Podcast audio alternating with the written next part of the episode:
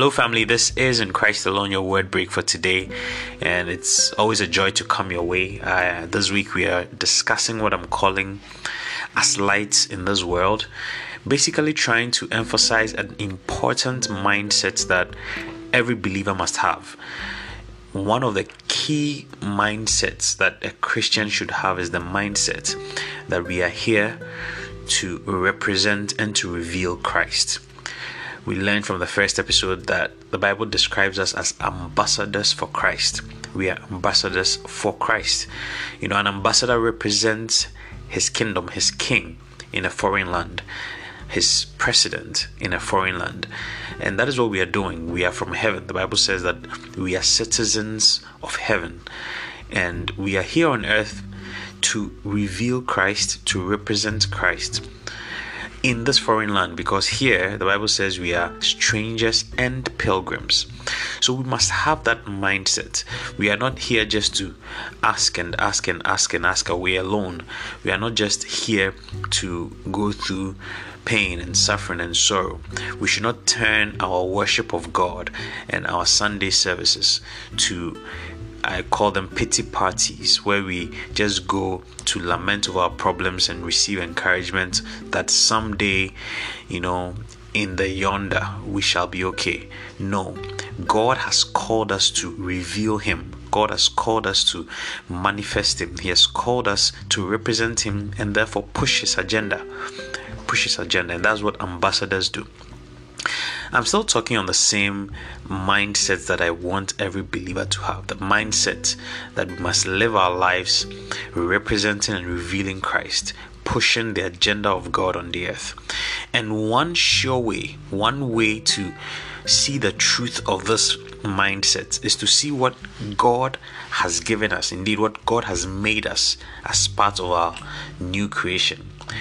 The Bible says in 2 Peter chapter 1 verse 3, it says that according as his divine power has given unto us all things that pertain unto life and godliness through the knowledge of him that has called us to glory and virtue. Now, remember, let, us start from this point. The Bible says that he has called us to glory, he has called us to virtue. And the Bible is saying that he has given us all things that pertain to life and godliness. In other words, in order for us to be able to live this life of glory and this life of virtue, God has given us all things that pertain to life and godliness.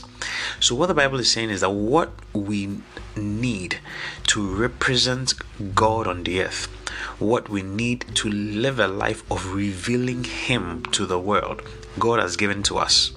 He has given us His power. He has given us His authority. The Bible has said that we have become partakers of the divine nature. We are partakers of the divine nature. So, God has literally given His nature unto us that we can partake of that nature. We can partake of that nature.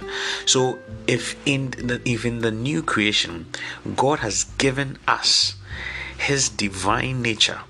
Like I said, the Bible says that he has given us the immeasurable greatness of his power. Those of us who believe, he has given us the right, the authority to be called children of God.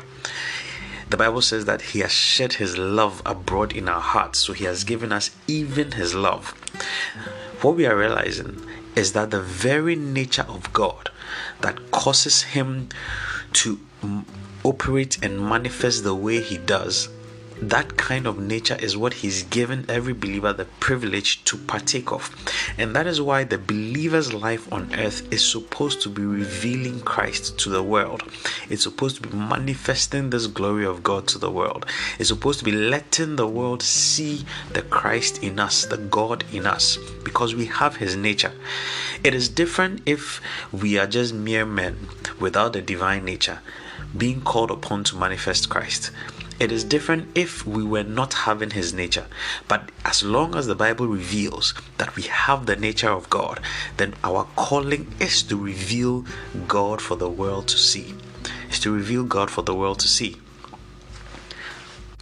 You know, in Acts chapter 2, verse 30, the Bible says that repent and let every one of you be baptized in the name of Jesus for the remission of sins, and you shall receive the gift of the Holy Spirit. You shall receive the gift of the Holy Spirit. So, in repentance, in coming to Christ, in having a new life, the Bible says that we also receive the Holy Spirit. He's described he's described as the seal, the seal of promise. You see, the Holy Spirit is God. So when a believer comes into Christ and he re- receives the Holy Spirit, this body, this flesh, the Bible says, becomes the temple of the Holy Spirit.